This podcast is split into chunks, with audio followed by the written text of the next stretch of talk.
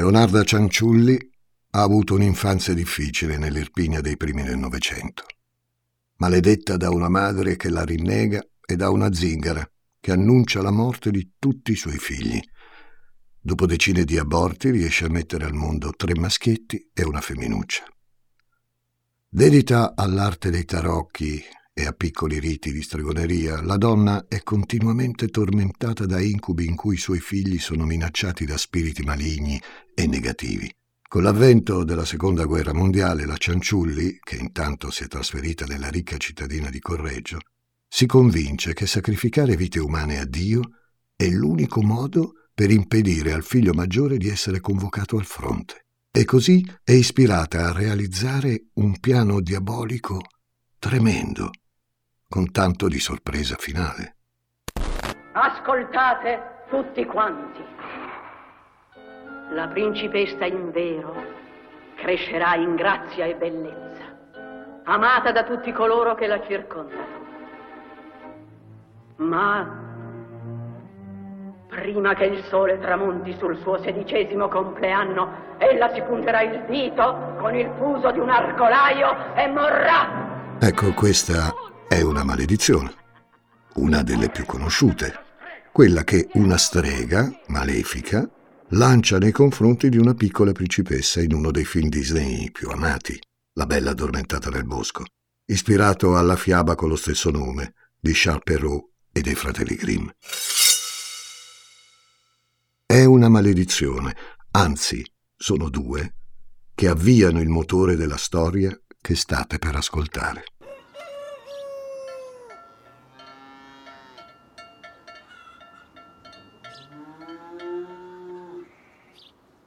Una storia di incanti, una storia di pozioni, di formule chimiche, una storia di superstizioni. E, come avrete capito dalle prime battute, un racconto intriso di maledizione e di gente disgraziata.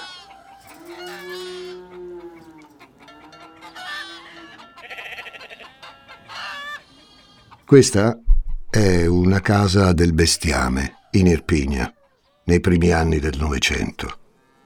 L'Irpinia, per chi non lo sapesse, è quell'area dell'Italia meridionale che si estende sulla parte centro-orientale della Campania, senza affacciarsi mai sul mare.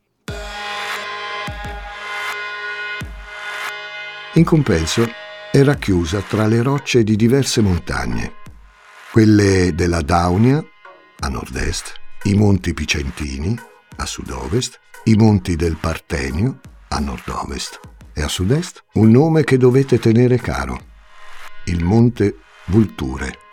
Sono Francesco Migliaccio, bentornati a Demoni Urbani.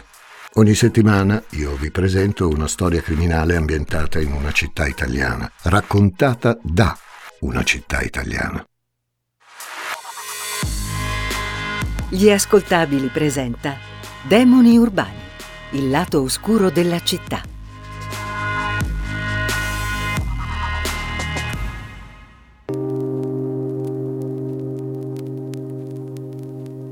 La fattoria che avete sentito prima la presidia un uomo che le terre di Irpinia le conosce bene. Si chiama Mariano Cianciulli e, per l'appunto, fa l'allevatore di bestiame. È maritato con Emilia, una donna difficile. Da giovane è stata vittima di uno stupro subito da un uomo di nome Salvatore conosciuto su un treno. Una violenza che lascia in Emilia delle tracce destinate a restare indelebili. L'agonia, il dolore, l'umiliazione provati su quel treno si tramutano in livore, in rabbia, in cattiveria, che Emilia, bella e ormai perfida, riversa sui figli, soprattutto sull'ultima nata, Leonarda, che fa capolino per la prima volta nel 1894, a Montella, provincia di Avellino. Una bambina fragile, spesso malaticcia, non proprio graziosa, una di quelle che non hanno l'infanzia dolce delle pupe belle e rubiconde. Si direbbe quasi, con una punta di cinismo, che Leonarda Cianciulli, figlia di Mariano allevatore di bestiame, sia destinata a patire le peggiori sofferenze possibili su questa terra. E la cosa triste è che è proprio così.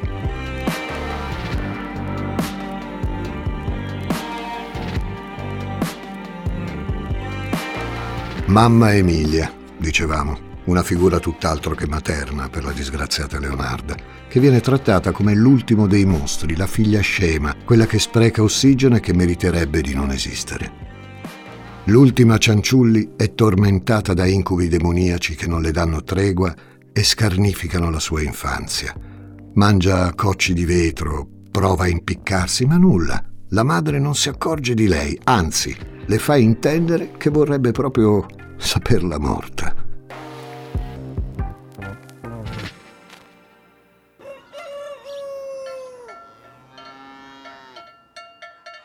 Si direbbe che una bambina così è destinata a diventare un'adulta passiva, sottomessa e frustrata.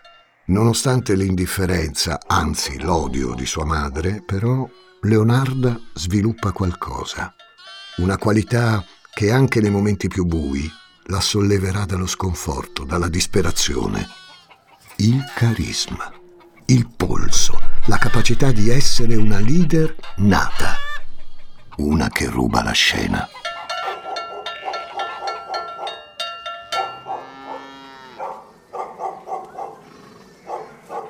L'adolescenza alpina può essere interminabile se non ti dai una mossa. E Leonarda, che avrebbe tutte le carte in regola per finire la sua vita dentro l'odore di fattorie e case di campagna, trova la chiave per spassarsela. Scopre la sessualità, rapace e manipolatoria, con uomini più grandi che la fanno loro, le conferiscono autorevolezza. Ora Leonarda è una femmina vera, ripetono le compagne di scuola. La ragazza sa di essere simpatica, suadente, non bella magari, ma ha un carattere forte. Riesce a convincere tutti a farli pensare esattamente quello che vuole lei.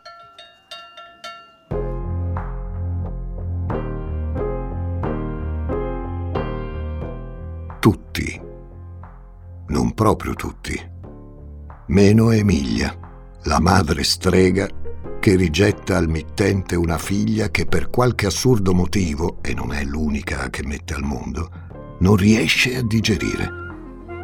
Tanto che quando intorno ai vent'anni Leonardo decide di sposare un modesto impiegato del catasto, Raffaele Pansardi, riceve dalla madre il corredo peggiore, quello della maledizione. Emilia, per la figlia, vorrebbe un altro uomo, ma Leonarda, forse per dispetto, forse per amore nei confronti di un uomo ben più mite di lei, del parere materno se ne infischia. Ed Emilia, per tutta risposta, le augura tutto il male possibile, una vita ricca di sofferenze. E non si presenta al matrimonio.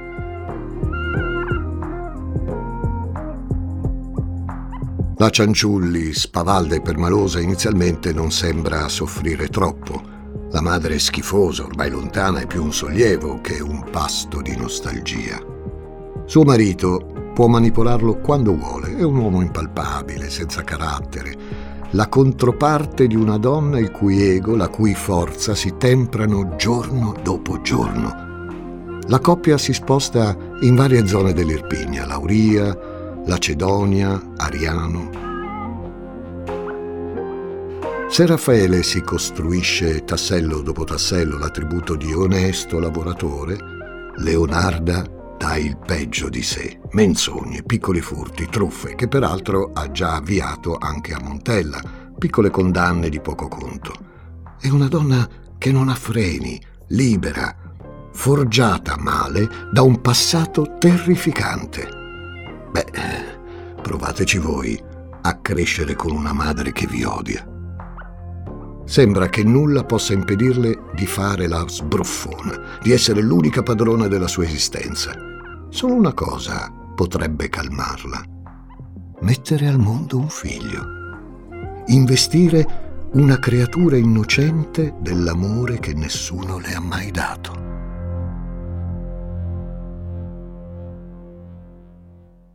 Leonarda in questo ci crede. Seppur sommersa dalla vanagloria e dalle mille chiacchiere un po' cialtrone, un po' beffarde con cui tinge in profondità la sua vita, ma crede anche nei segni del destino. nella superstizione, nella capacità di predire il futuro. È per questo che la sua vita prende un corso nuovo quando una zingara le legge la mano e dopo averla guardata le dice moriranno tutti i figli tuoi. Per Leonarda sono momenti tremendi che riesce a simulare con la consueta spocchia, giusto per non accontentare chi in paese le vuole male. In pubblico appare fiera, orgogliosa. Di notte però ci sono gli incubi. E sullo sfondo, ma neanche tanto, decine e decine di aborti, di figli morti, quelli che la zingara le aveva predetto. Leonarda, figlia delle magie di Irpinia, ci prova e ci riprova. Essere madre la ripagherà di tutto lo schifo che la sua, di mamma, le ha fatto passare. Ma sembra non riuscire nel suo intento. Dio non vuole darle dei figli, bloccato anche lui dall'anatema della fattucchiera. Fino a quando, un giorno, la grazia. Leonarda viene liberata da un'altra zingara che le toglie il malocchio e mette al mondo quattro figli, la sua ancora di salvezza, per voi che ancora non conoscete come andrà a finire questa storia.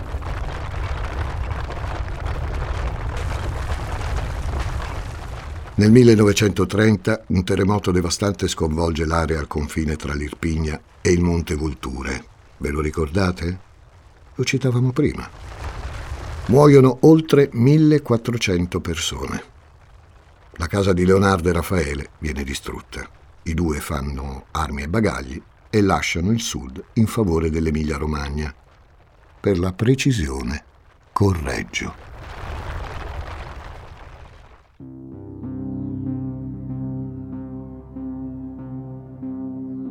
In questa puntata di Demoni Urbani non parleremo di una grande realtà come Roma, Napoli o Milano. Siamo in una città di provincia che abbiamo appena citato. Correggio, appunto.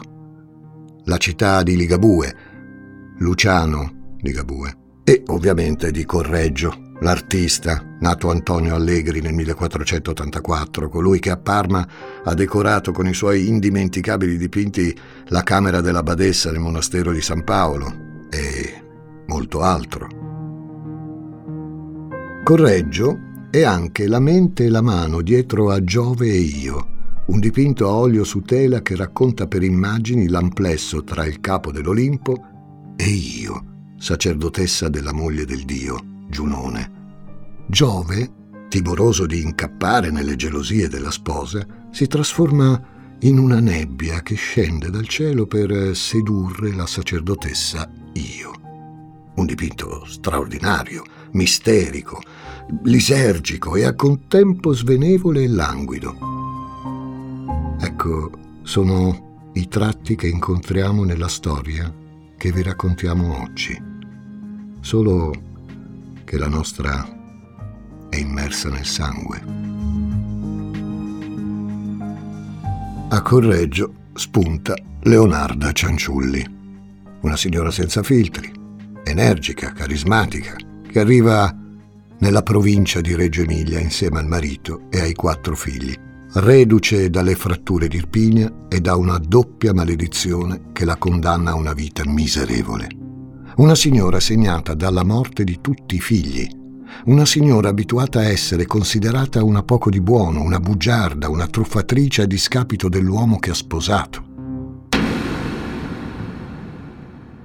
È strano come a volte la vita, a seguito di avvenimenti più o meno traumatici, sia in grado di condizionare il nostro pensiero e farci prendere direzioni inaspettate, sorprendenti.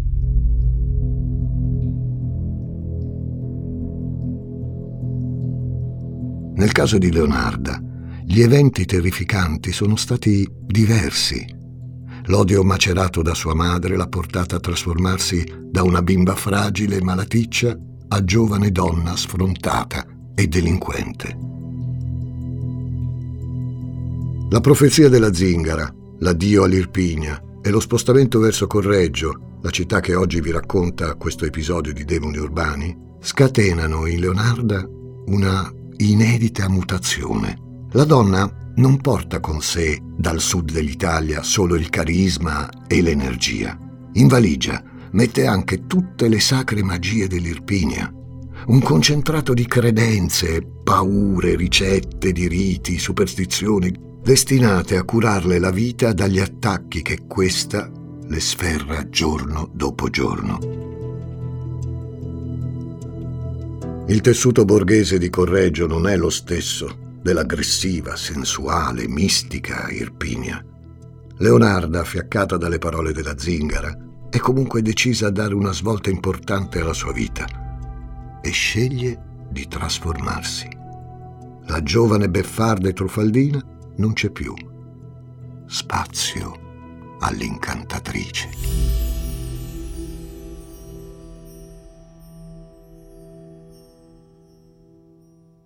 Nell'Italia che si prepara all'ascesa del regime fascista si fanno largo sentimenti di mistificazione che, secondo i precisi dettami di Benito Mussolini, devono celare le lordure della realtà. L'Italia deve apparire pulita, vigorosa, tradizionale e al contempo impetuosa.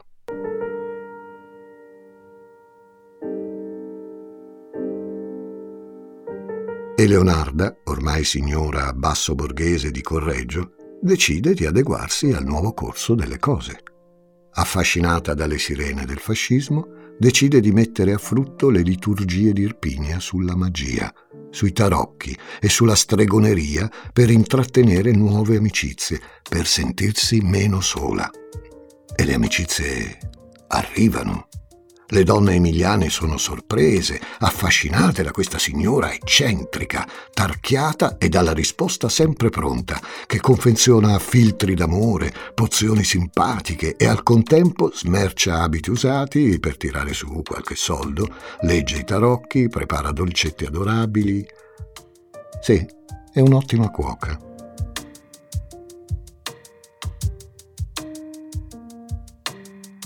Raffaele il marito di Leonarda è meno affascinato. Ormai stare dietro al carattere della donna è impossibile per un uomo mite come lui. Stringe i denti e, silenzioso come sempre, abbandona la famiglia al suo destino. A Leonarda non importa nulla, vuole solo riuscire a sopravvivere giorno dopo giorno insieme ai suoi quattro figli, Giuseppe, Bernardo, Biagio e Norma. L'unica femmina. Singolare e simpatica agli occhi di tutti, la bizzarra Cianciulli sembra la protagonista di una soap opera latinoamericana. L'amica di tutti che dà giusti consigli e offre conforto a donne tristi che ricorrono a lei e alle sue pozioncine quando sono giù di morale.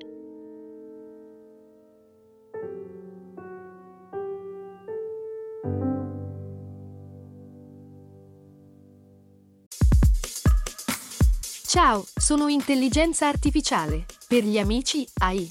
Cecilia Zagarrigo mi ha invitato a confrontarmi con Elisa Nicoli, Andrea Grieco, Marco Dixi e tanti altri famosi divulgatori.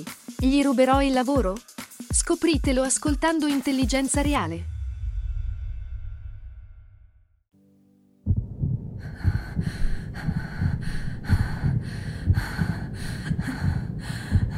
La notte, però, ritornano gli stessi incubi di quando era bambina.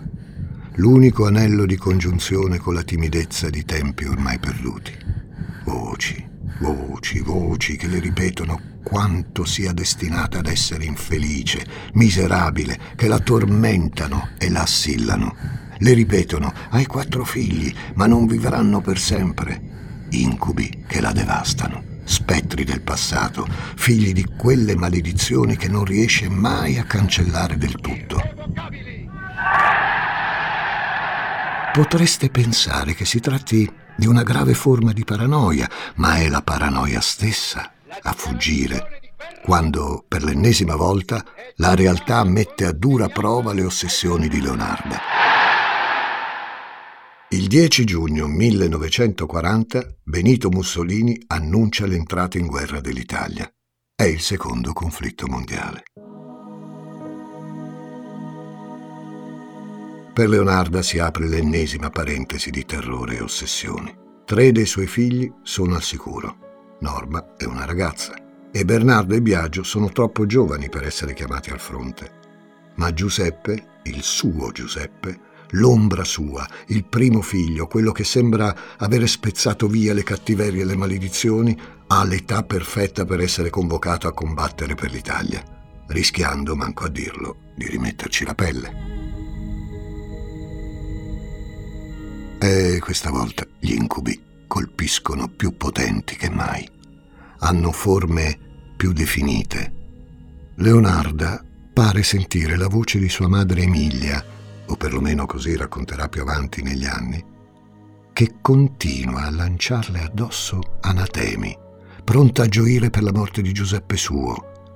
Alla voce di Emilia si confondono quelle di tanti altri spiriti maligni, indecifrabili, indefinibili, fino ad arrivare a una Madonna del sollievo che tiene in braccio un Gesù nero e le dichiara ci vogliono tre sacrifici umani per salvare i tuoi figli. Leonarda col divino non scherza e lo prende in parola.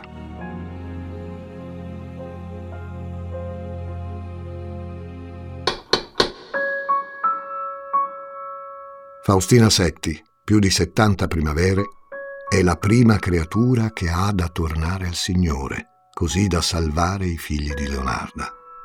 L'ha individuata lei, la Cianciulli Sceglie donne disgraziate, sole, illuse, come e più di lei, persone che hanno bisogno di aiuto e che lei aiuta a modo suo.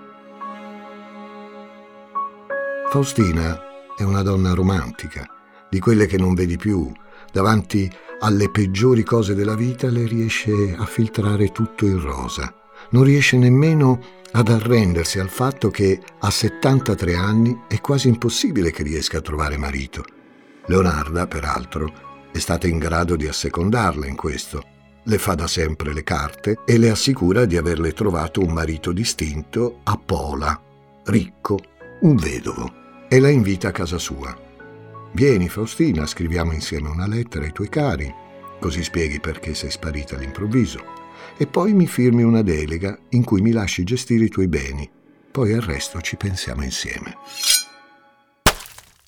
Nove colpi di ascia.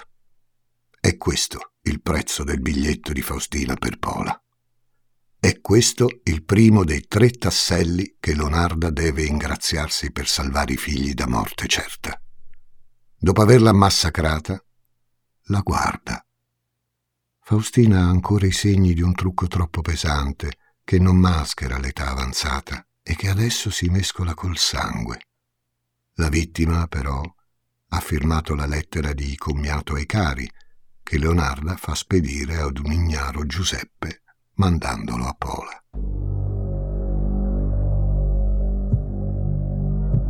Prima però il rito.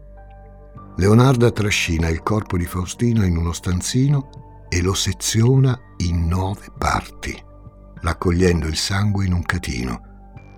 Nelle sue memorie scrive Gettai i pezzi nella pentola, aggiunsi sette chilogrammi di soda caustica che avevo comprato per fare il sapone e rimescolai il tutto finché il corpo sezionato si sciolse in una poltiglia scura e vischiosa con la quale riempii alcuni secchi e che vuotai in un vicino pozzo nero. Quanto al sangue del catino, aspettai che si coagulasse, lo feci seccare al forno, lo macinai e lo mescolai con farina, zucchero, cioccolato, latte, uova, oltre a un poco di margarina, impastando il tutto. Feci una grande quantità di pasticcini croccanti e li servì alle signore che venivano in visita. Ma ne mangiammo anche Giuseppe e io.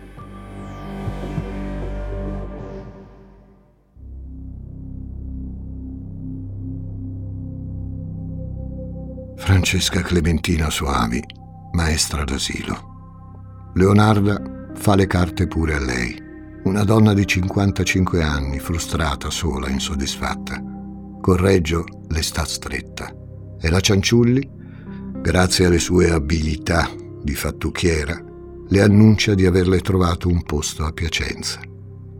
E il rito si ripete. La invita a casa per scrivere di suo pugno una lettera in cui saluta i cari e annuncia il suo trasferimento in un'altra città. La Cianciulli si fa firmare una procura a vendere, promettendo di inviarle il denaro una volta che Francesca sarà arrivata a Piacenza. Francesca lascia il mondo pure lei, vittima di un disegno divino che ha dato l'ultimatum alla sua fattucchiera preferita, Leonarda Cianciulli, che si intasca i soldi della maestrina e manda Giuseppe a Piacenza a inviare da lì la lettera ai congiunti della vittima. Ah, notazione importante. Anche la Soavi finisce nel pentolone, saponificata.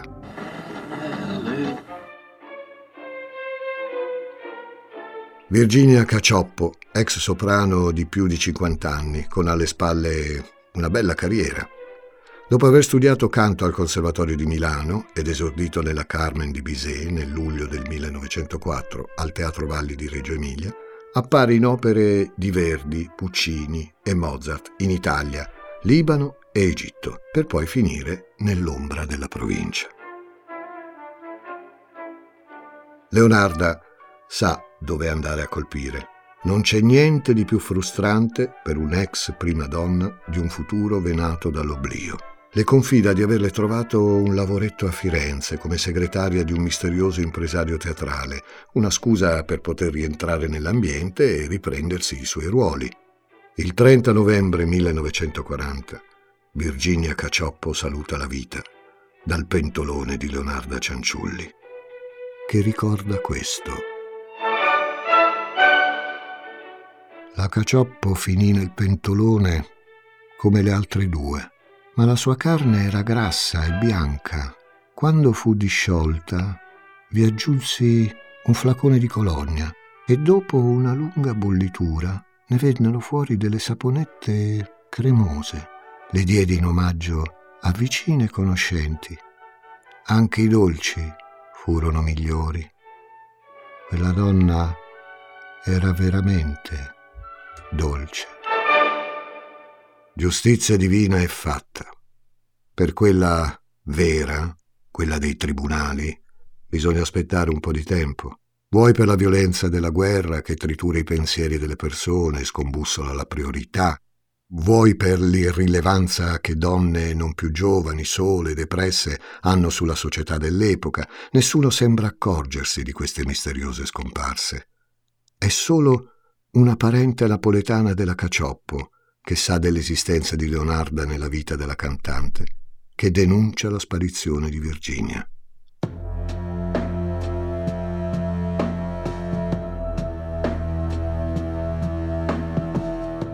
Gli inquirenti ci mettono poco a risalire a Leonarda, mettendo a fuoco anche la figura di Giuseppe e di altri due personaggi poco stimolanti che gravitano attorno alla signora Cianciulli e al suo diabolico, terrificante atto di fede. Un prete e un tale Spinarelli, suo amico, che l'avrebbe aiutata a trafficare coi beni delle vittime a livello burocratico. Ma sono figure poco rilevanti che crollano davanti alla donna che delle sue vittime fa saponette e pasticcini da condividere con gli amici.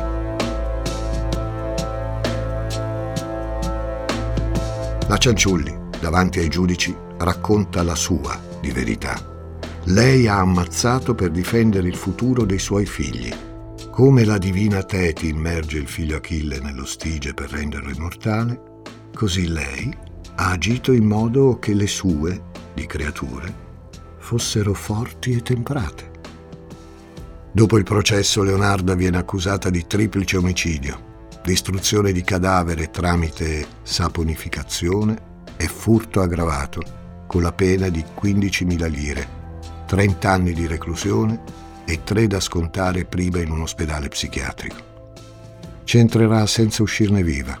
Muore il 15 ottobre 1970 a Pozzuoli, a 77 anni, per apoplessia cerebrale. Viene ficcata in una tomba provvisoria. Al termine del periodo di sepoltura nel 1975, nessuno interviene per riprendersi i resti e finisce nell'ossario comune del cimitero di Pozzuoli. Finisce così la storia della saponificatrice della ricca borghese Correggio, la cittadina che le dà l'opportunità di reinventarsi come una delle criminali più insolite, energiche e curiose di tutti i tempi. Adesso la scelta sta a voi. Potreste seguire l'accusa e le teorie formulate in seguito alla chiusura del caso e pensare che la Cianciulli fosse una donna abbastanza svitata e truffaldina che ha ucciso e derubato le sue vittime con la scusa del messaggio divino, motivazioni inappuntabili e peraltro confermate dai fatti processuali. Oppure potreste pensare che forse dall'Irpigna questa donna ha portato con sé nel cuore del settentrione un gruzzolo di magie, riti e sfortune e che ha agito per liberarsi, per ripulirsi, per abbandonare la maledizione materna e creare semplicemente un po' di sollievo, per amore di madre. Io sono Francesco Migliaccio. Vi ho accompagnato alla scoperta di una nuova storia di demoni urbani. E una soluzione per uscire da questo bivio non ce l'ho. Su Leonarda si è detto tanto, forse anche troppo. Leggende metropolitane, come lei, che davanti agli inquirenti dimostra come sezionare un corpo in poche semplici mosse. Leggende gonfiate anche dalla fantasia della donna che, rinchiusa in manicomio, consegna al pubblico un memoriale vagamente eccentrico e poco credibile. Io per oggi vi lascio, però con la sua vera voce estratta da un cortometraggio documentaristico di Luigi Comencini, L'ospedale del delitto del 1950. La legge mi ha condannato e che mi importa della sua condanna? 30 anni l'ergastolo e la fucilazione. Ma che mi interessa a me? 17 figli. Ah, cari miei, se anche a voi moriranno 13 figli, non solo faresti ciò che ho fatto io, una, so- una madre solo può comprendere. Potrei invitarvi ad ascoltare il tono profondamente teatrale della voce della Cianciulli, ma preferisco di no. Lascio a voi ogni libertà di interpretazione. Alla prossima.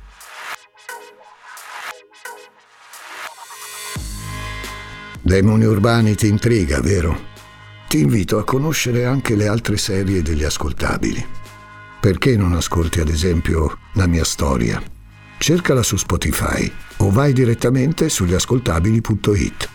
Accetta questo consiglio di Francesco Migliaccio. Demoni Urbani è una serie originale degli ascoltabili a cura di Simone Spoladori, condotta da Francesco Migliaccio. Questa puntata è stata scritta da Giuseppe Paternò Raddusa, editing e sound design di Sara Varricchione e Francesco Campeotto. Prodotto da Giacomo Zito e Ilaria Villani. Tutti i diritti riservati per gli ascoltabili.